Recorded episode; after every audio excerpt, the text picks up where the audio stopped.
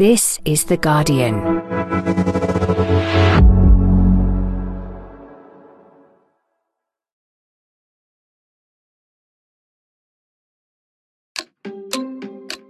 This week, the government carried on trying to convince us that sensible Tory service has been resumed with Jeremy Hunt's first budget.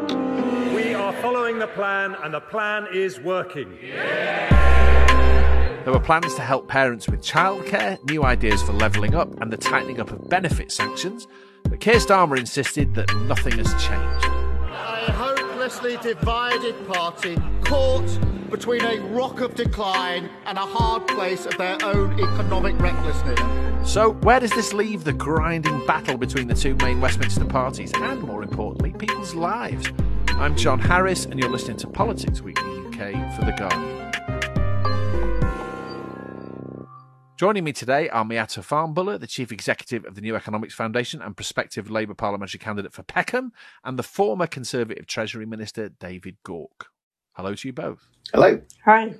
Right, let's talk about the budget. Um, this was trailed somewhat as a, a boring budget, but on the face of it, I guess it did have policies that seemed reasonably politically savvy, not least those sizable changes to government help with the cost of childcare. Um, I suppose the intended message after a big flurry of government activity lately was that Rishi Sunak and Jeremy Hunt sit at the top of a government that wants to get stuff done.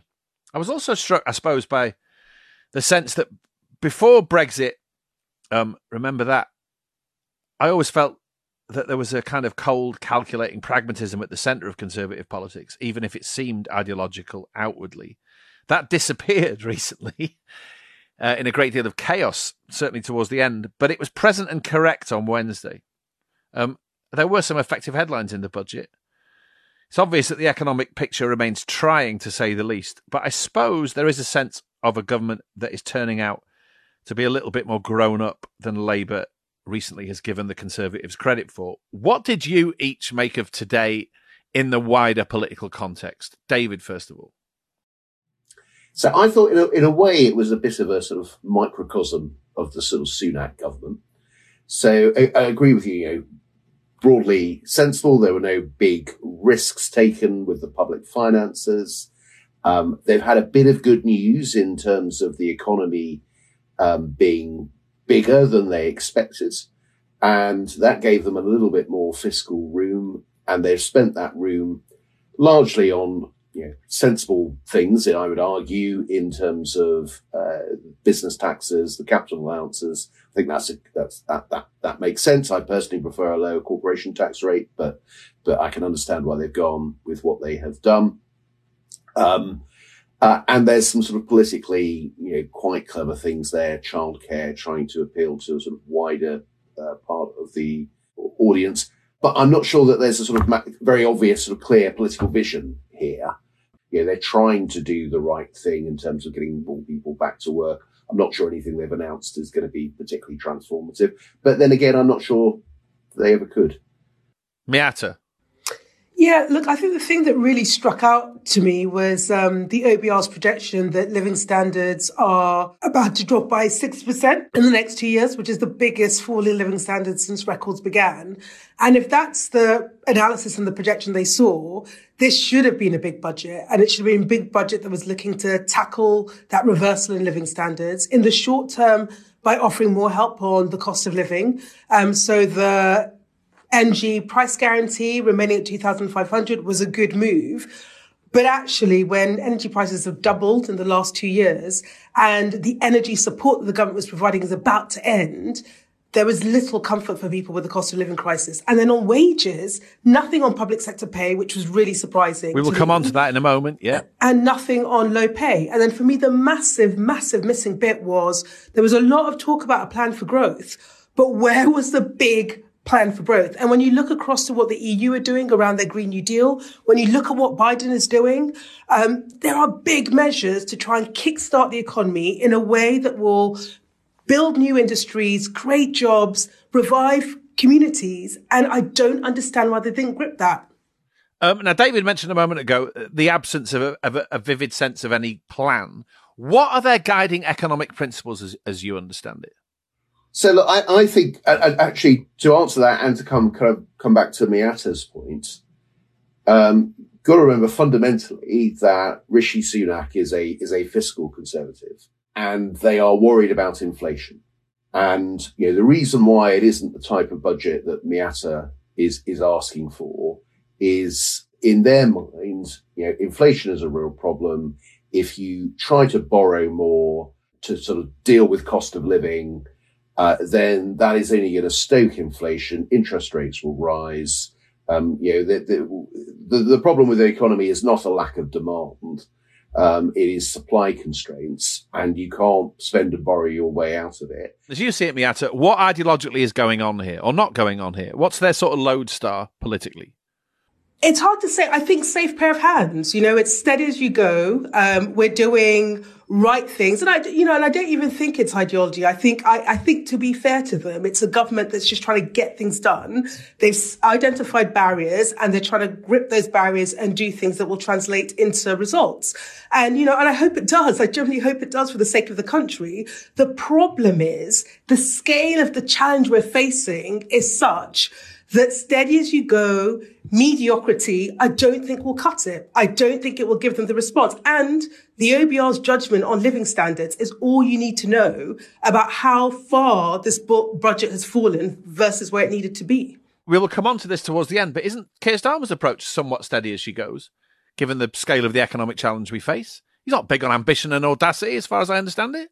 Well, let's see. Uh, we, we still need to see the detail. But, you know, to be fair to the Labour Party, these missions that it set out, you know, people might say, look, mother pie and apple pie, who would disagree with this? But saying that you want to sustain growth um, that's highest in the G7, but critically, it's not just about the growth. For me, the really important thing is like growth for who? Growth for everyone in every part of the country. Now, that is, we've, never, we've not achieved that. Let's be clear in the last 15 years. So that is a pretty stretching ambition. The proof will be in what's the detail that sits underneath that. And that's what we'll hear about in the next year. Right. Let's talk about the detail or lack of it in this budget. Um, first of all, the main points. But I thought we'd start by talking about what was very obviously missing. Miatta has mentioned the issue of public sector pay. We speak amid strikes. There are uh, teacher strike. There's teacher strike today. My kids are off school. Don't about anybody else's. Yeah, yeah, same here. um, nothing about public sector pay, David. Wasn't even mentioned. Yeah, interesting. And uh, look, I mean, they it's consistent with the line that they've held all the way through, but they have got an issue in terms of inflation. I think if you're going to spend more on public sector pay, you need to find that money from somewhere, um, and you know, you're going to have to find it in the tax system or spending elsewhere. I think it would have to be the tax system. But no, I, they may well have done something on that, but they've kind of held the line on that. They seem to be prepared to sort of stick that out. And I think it's going to be quite difficult because the problem, I mean, my argument on public sector pay has, has just been, well, hold on, have we got the people we need to deliver the public services that we require? You know, I'm not someone, I was a chief secretary to the treasury. I understand the pressures. I don't believe in paying more than we have to to, to attract the, the staff that we need uh, to deliver public services. But we've got a pretty tight labour market. Yeah. Private sector pay is running well ahead of public sector pay.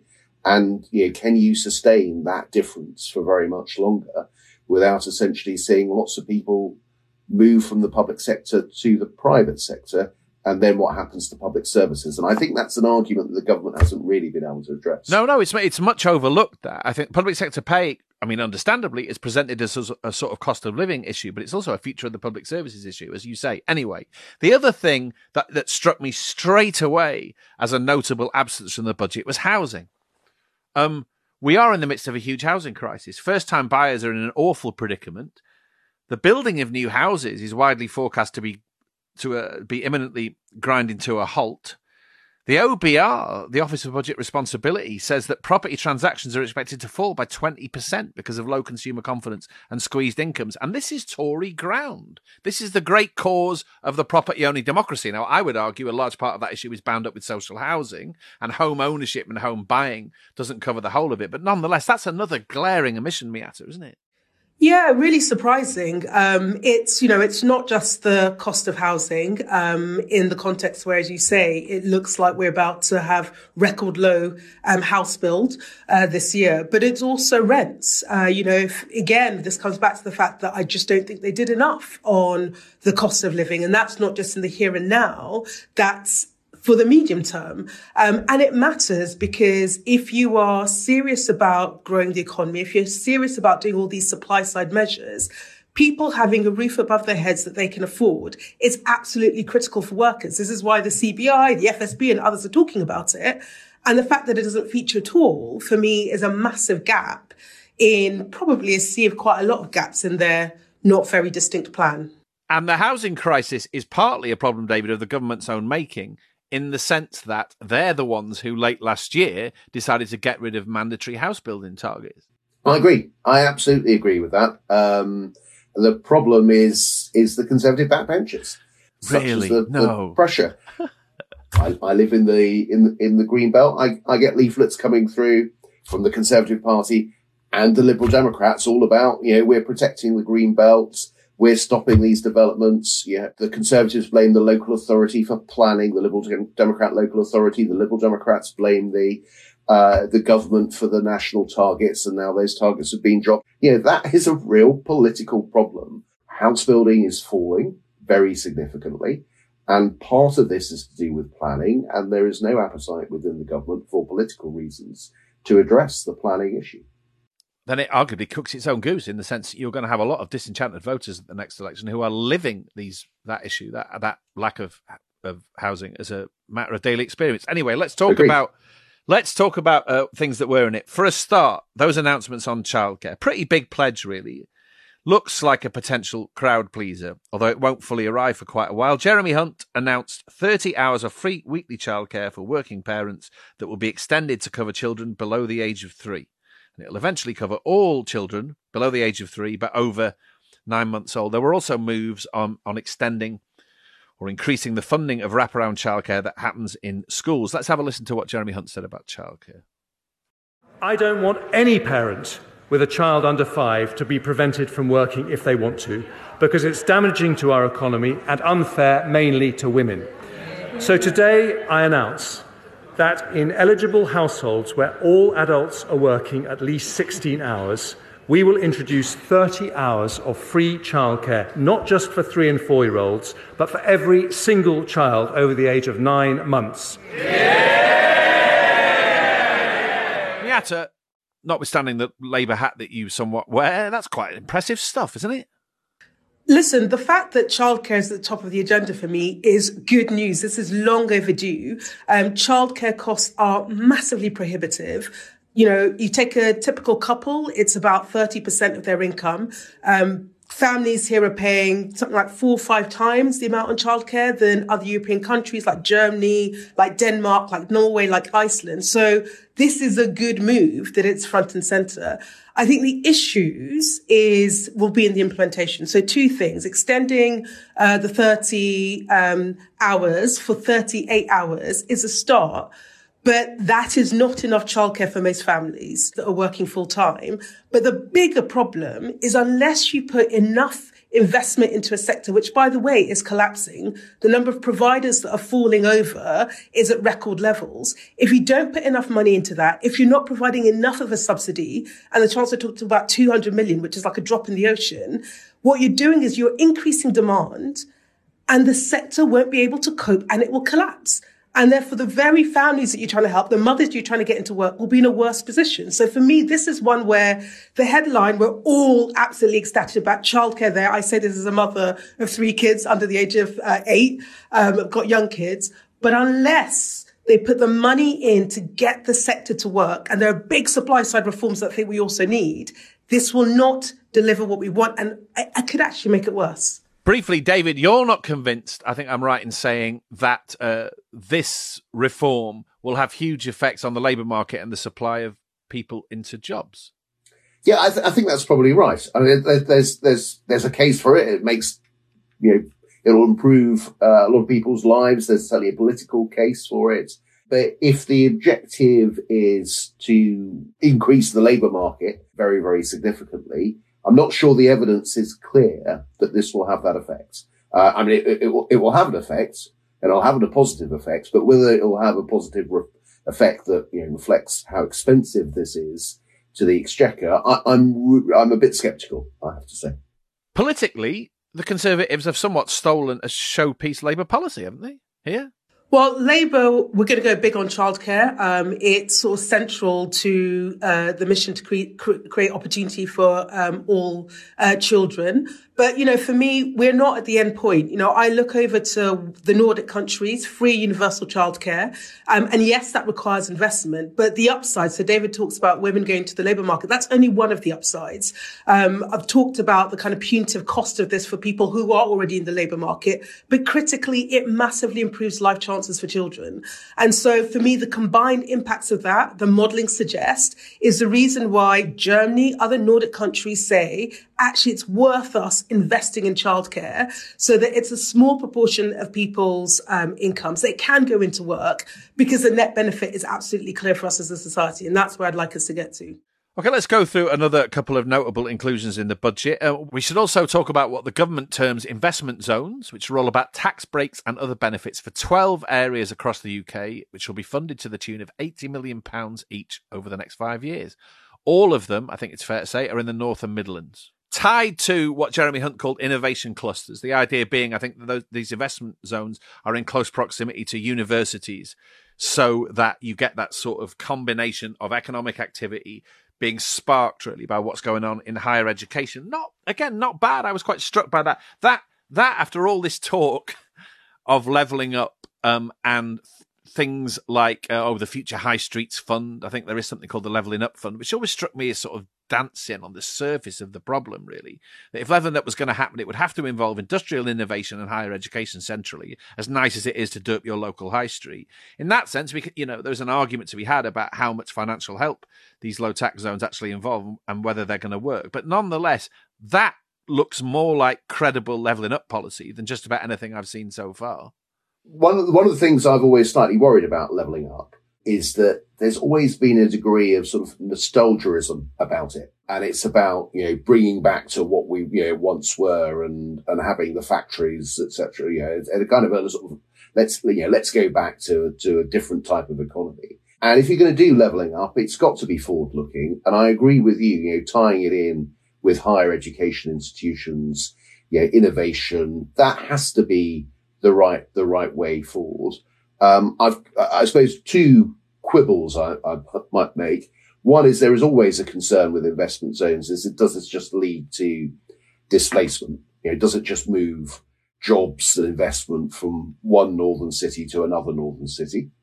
And the second point, which is, yes, do this as part of leveling up, but let's not also forget the potential of places like Cambridge and Oxford um, and yeah, we've got a, you know, the, the, the shortage of laboratory space in, in, around those cities is, is really hindering us.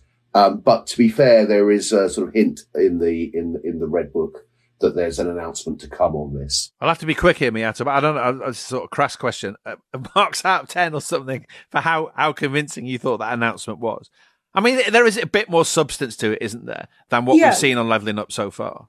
There is. Um, I'd give it a sort of five if I'm being generous out of 10. And the reason I say that is partly the displacement point, but the more fundamental point is unless you are doing things like investing in infrastructure, investing in transport, investing in skills, investing in all the foundational stuff businesses need, it won't have the impact that you want. And then the critical thing is, let's remember in a lot of these uh, local economies, the biggest, uh, you know, generator of jobs uh, are things that are like not that sexy pedestrian economies, you know, things like retail, hospitality, public services that are still low paid and low productivity. And for me, that's what you have to crack. That's what you've got to invest if you're serious about leveling up.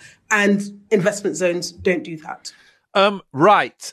He, Jeremy Hunt, the Chancellor, talked a lot, didn't he, about uh, getting people into work who aren't in work at the moment, which then inevitably brought him into the question of the, the benefit system in two different ways. He talked about changes to disability benefits, supposedly to allow more disabled people to find work, the end of the infamous work capability assessment. And then he announced something very significant tougher requirements, as he would put it, to look for work and increased job support for lead child carers on universal credit a tightening of the of the benefit sanctions regime, and I grimaced when I heard that because I just instantly picture a great trail of human wreckage. I have to be honest. David may disagree. We've had we've had arguments about this in the past.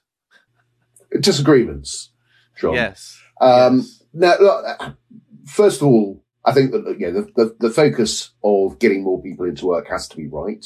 I think you could actually you could probably do more in this area than than will result from childcare. I accept Miatta's point, there's more to childcare than just getting people into work. But that was, that was the focus of, of the Chancellor today. But look, in this area, more support for people. You know, they're spending more money on, on increasing the capacity of DWP work coaches to help people into work. I think that's perfectly sensible.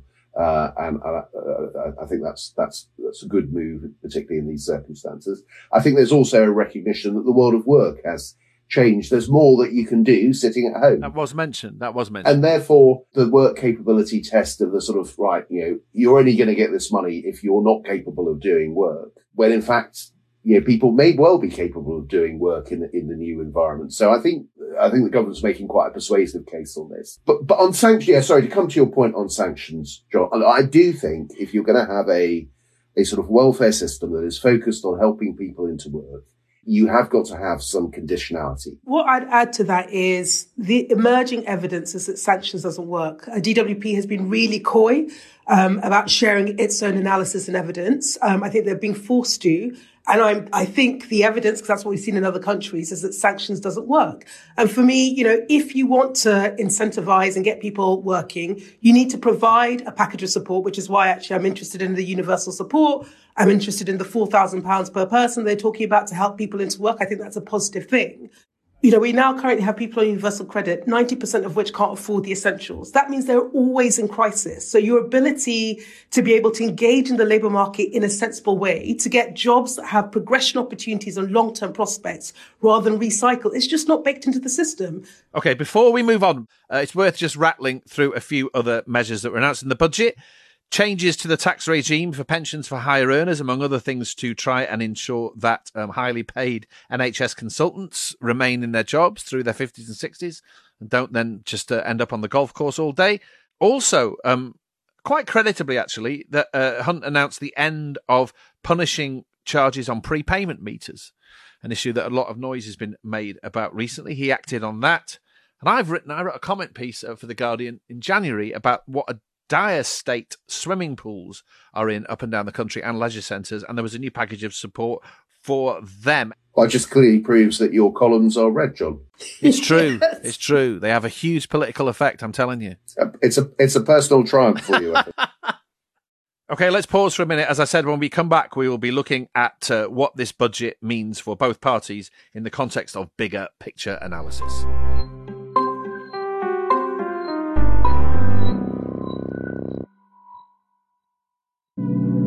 The wait is over and we are back for series two of Pop Culture with me, Shante Joseph. We'll dive into the biggest pop culture stories of the week again, from Meghan and Harry. And this is why sort of turning Harry and Meghan into polarizing figures ticks a lot of boxes, because it just drives clicks. To Rihanna. Rihanna rocks up at about one. She just swans in like she's the most ordinary person in the world, just running a couple of minutes late. And of course, the chaos of my life. I meet someone, I show my friends, they're like, mm, yeah, it's okay. Four weeks later, I'm sliding down the wall crying. One week later, I message my friends, I met you guys. This is how I dated 11 people in one year. Listen now, wherever you get your podcasts.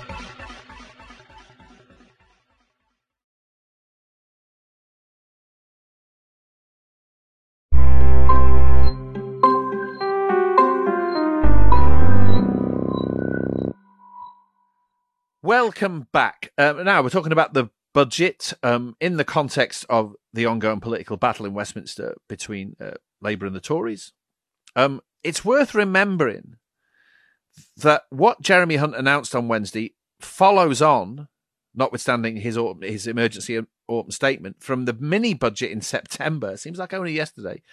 A fairly disastrous experiment on the part of Liz Truss and her Chancellor Kwasi Kwarteng that saw, as we all know, interest rates rocket, the pound plummet, uh, and a huge, huge sense of threat to the UK economy and the public finances in the form of, the, of what was going on in the bond market all of a sudden.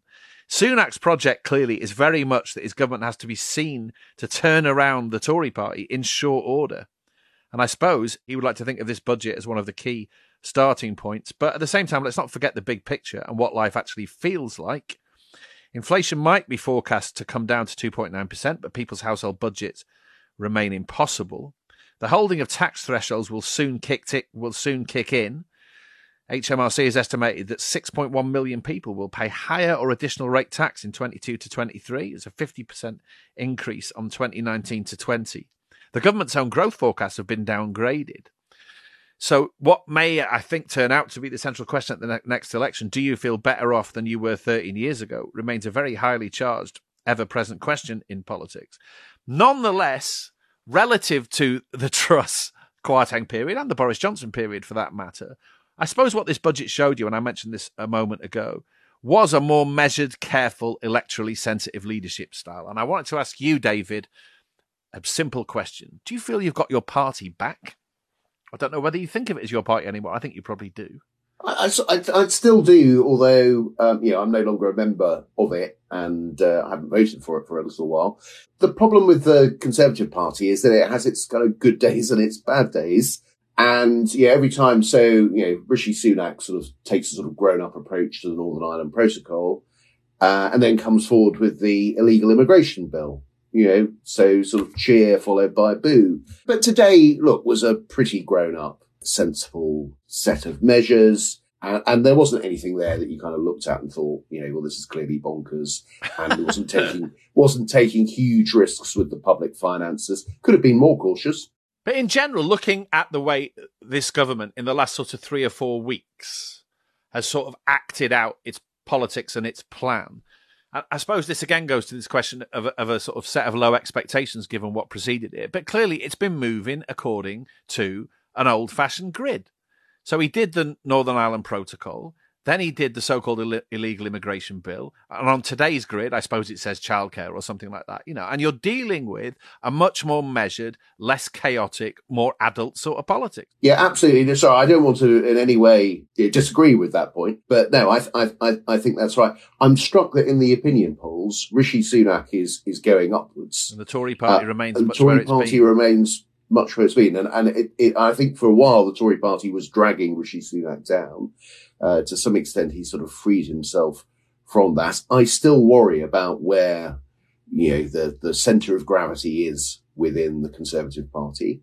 Um, but at the moment, is it able to deliver, you know, pretty competent government? I, th- I think, you know, certainly more so than at any time over the last um, three or four years it still has to sort of pander to particular aspects, you know, hence the illegal immigration bill and, and what have you, hence the sort of culture war attack on Gary Lineker. Yeah, I, I, wish that bit wasn't wasn't there. So every time I kind of warm towards Rishi Sunak, then then some conservative backbencher pops up that makes me think, oh, oh I don't know, yeah, they're still not there.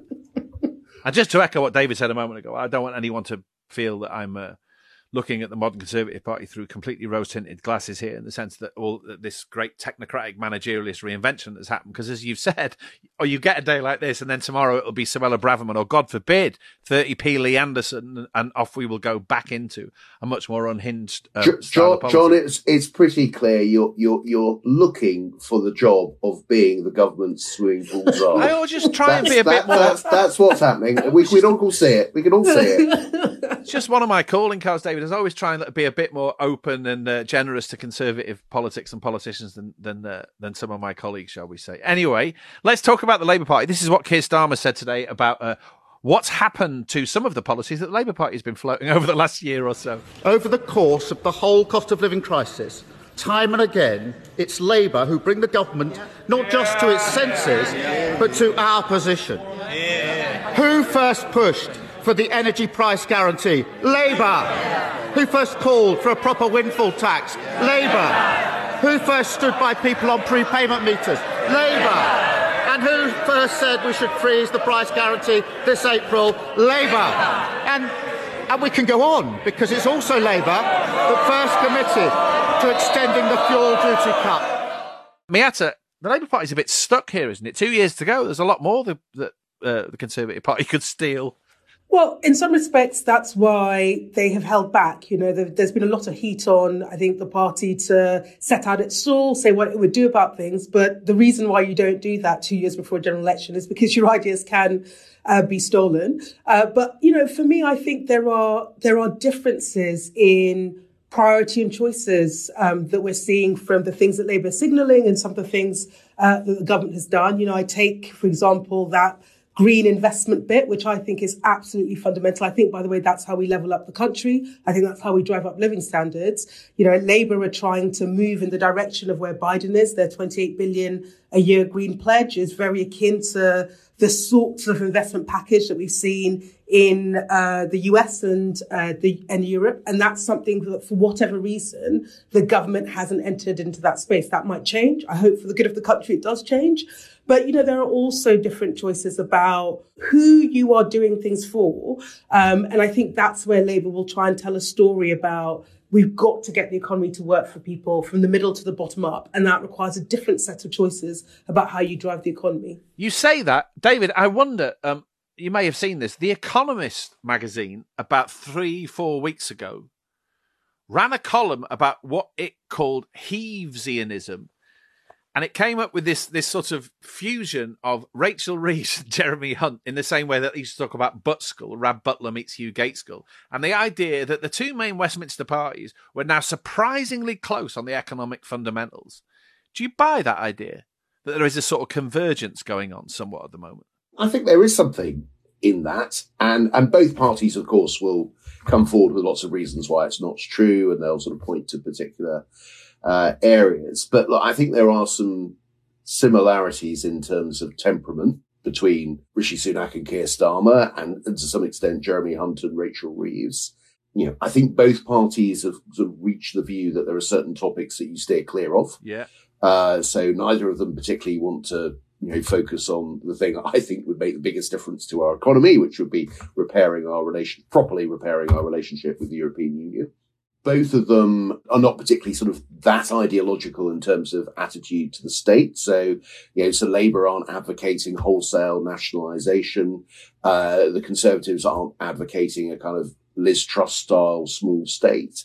Both are quite managerial in, in their approach. And they're both outwardly fiscally conservative as well. They both want to yes, be seen as, as yes, parties yes, that are desperately worried about the state of the public finances. Yeah, it's true. And although neither of them, you know, interestingly, you know, the Conservatives want to present themselves as being very fiscally conservative. Actually, we've got a fairly loose fiscal rule, which they're only just meeting. Uh, but, but, you know, Labour also, I mean, I think there's an interesting thing as to quite how Labour will square the circle between their 28 billion pounds of green investment and sort of fiscal conservatism. Yeah, so you'd presumably like the Labour Party to be a bit more radical than that implies, wouldn't you? Yeah, because you know, not not for ideological reasons, but just because I think the times demand it. You know, I yeah, I come back.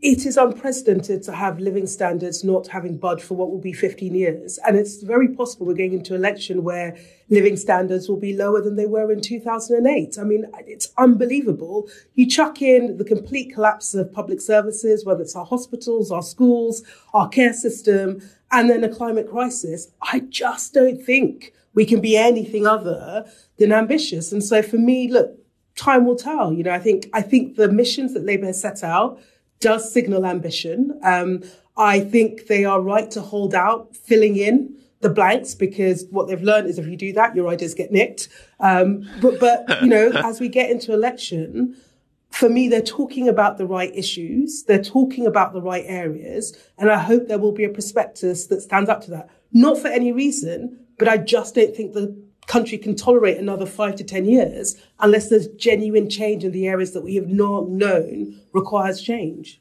Last point was I was watching the budget today.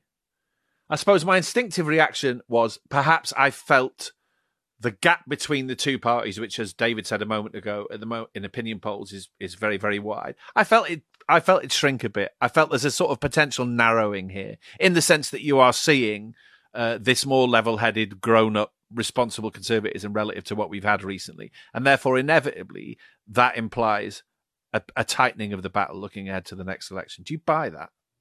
Yeah, I, I think I do. Look, let's make this positive point. At the next election, both parties are going to be led by people who are much more suitable to be prime minister than either of their predecessors. Um, you know, the choice in 2019 between Boris Johnson and Jeremy Corbyn was, I think, the worst that was ever offered. I suppose, you know, however difficult things are, and they are difficult for the economy, that is at least a step forward for the country. So, in that sense, the era of 20 point gaps between Labour and the Conservatives will turn out to have been short-lived. Uh, now, whether that feeds, so I, look, I, think the Conservatives will make a bit of bit of a recovery in the polls as we get closer there. But uh, as Miatta has pointed out, living standards are going to be, you know, continuing to fall. This is not going to be an easy climate. I think Labour will win the next election, but my best guess is is that it, they'll have a small majority. Um, I don't think it's going to be the, the landslide that the polls at the moment suggest. Matter a bit of tightening in the polls probably be a good thing in the sense that it would uh, it would get rid of any complacency that there is in the Labour in the Labour Party at the moment, and and perhaps the party might start to up its game a little bit. Well, I, I definitely don't get a sense there's complacency. I think everyone expects polls to tighten. You know, even the landslide in 1997, there was a tightening, a big tightening before that election. So I think that's the direction of travel. And, you know, in the end, for me, it will be election around who has the answers to the problem the country faces. And we've talked a lot about the Conservatives nicking, you know, Labour's um, ideas. And there is something about a government that is tired, that is out of ideas, uh, that's been, you know, running on empty for a number of years. And if they don't have a prospectus that actually meets the scale of the challenge that will be ahead of us. I think that's a genuine problem. And I think on the other side, what Labour now needs to do is it set out its mission, which goes to the heart of the issues that I think the country does need to grapple with. They now need to set out a proper plan about how they will respond to these things. I think if they do that, I think the country is waiting for that. We will be talking about such things in the ensuing weeks. Right. Thank you both for joining us today. Thank you, Miatta. Thank you, David. Thank you Thank for you. having me. And thank you to you for listening. I hope you enjoyed today's episode. As I always say, if you did, make sure you subscribe to Politics Weekly UK, wherever you get your podcasts, and even better, leave us a review. You can listen to the podcast while your kids are now in Jeremy Hunt's highly expensive, generous childcare, I suppose, as and when that arrives. This episode was produced by Frankie Tobi. The music is by Axel Kacoutié. The executive producers are Maz Ebtehaj and Nicole Jackson.